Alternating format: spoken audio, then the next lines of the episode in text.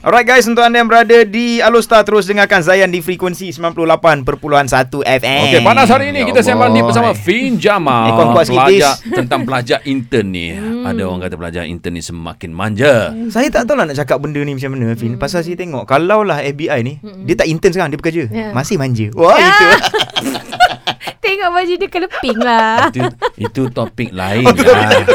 Adik Nas. Okey okey. Okey.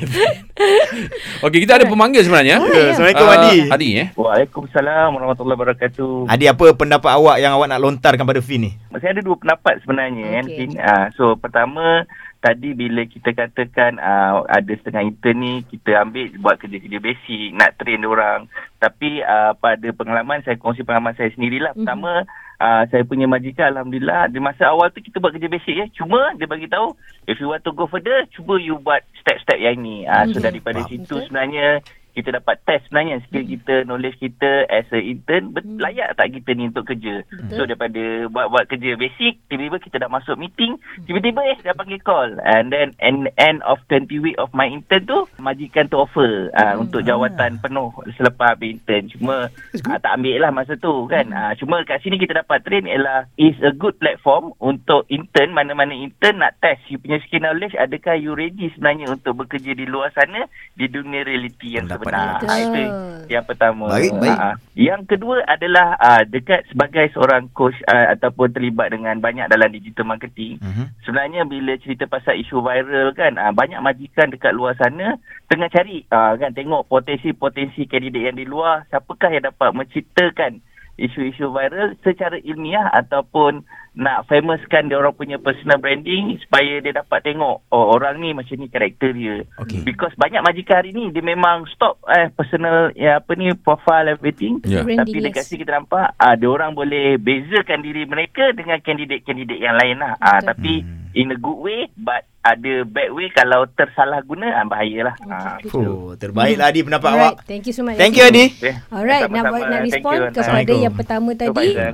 Uh, apa macam intern biasa dapat basic. Lepas tu Hmm. ada yang dapat deeper work. So nak bagi tahu terus terang tak semua intern kita akan bagi deeper work tu. Ya. Ah dia Ah, kalau okey, dan kita tak akan buat announcement yang ni dapat ni tak dapat. Dia sa- kalau awak kena panggil maksudnya kita nampak awak punya potensi, dan Potensi, kita akan buka jalan kepada yang tu dan kat situ pun kadang company kita orang ada banyak uh, intern yang kita serapkan uh, kerja dengan kita juga alhamdulillah sebab kita nampak potensi dia. Hmm. Walaupun masuk daripada awal kita tengok cara kerja buat dia macam ni. How you do one thing is how you do everything. Ya. Kalau katalah kita minta awak buat benda basic macam buat research uh, cuma comel je gitu pun tapi kita tengok cara dia buat Yeah, kerja yeah, tu yeah. structured and everything Ah. kita memang akan tarik sebab Faham. kita suka cara kerja macam tu. How you do one small thing is how you do everything. Betul Kita sangat, Ah, sangat ya. akan tertarik kan, betul. Ha, lepas tu ha, jadi macam kiranya kalau nak cakap oh tak bagus lah company ni aku tak nak sebenarnya itu kau. Maksudnya orang tak nampak potensi dari diri kau. Ah. Ha, kalau ka- kalau orang lain boleh dapat meaning you have to assess yourself lah.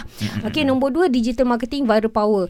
Ah itu sekarang punya uh, ni memang betul memang everybody is so obsessed with being viral. Tapi ikut majikan juga macam um, sebab uh, company kita orang macam uh, bosnya dulu pernah uh, apa bekerja dalam industri. So kita tahu walaupun semua orang cakap uh, apa there's no such thing as bad press. It's all about press. Asal ada press adalah press.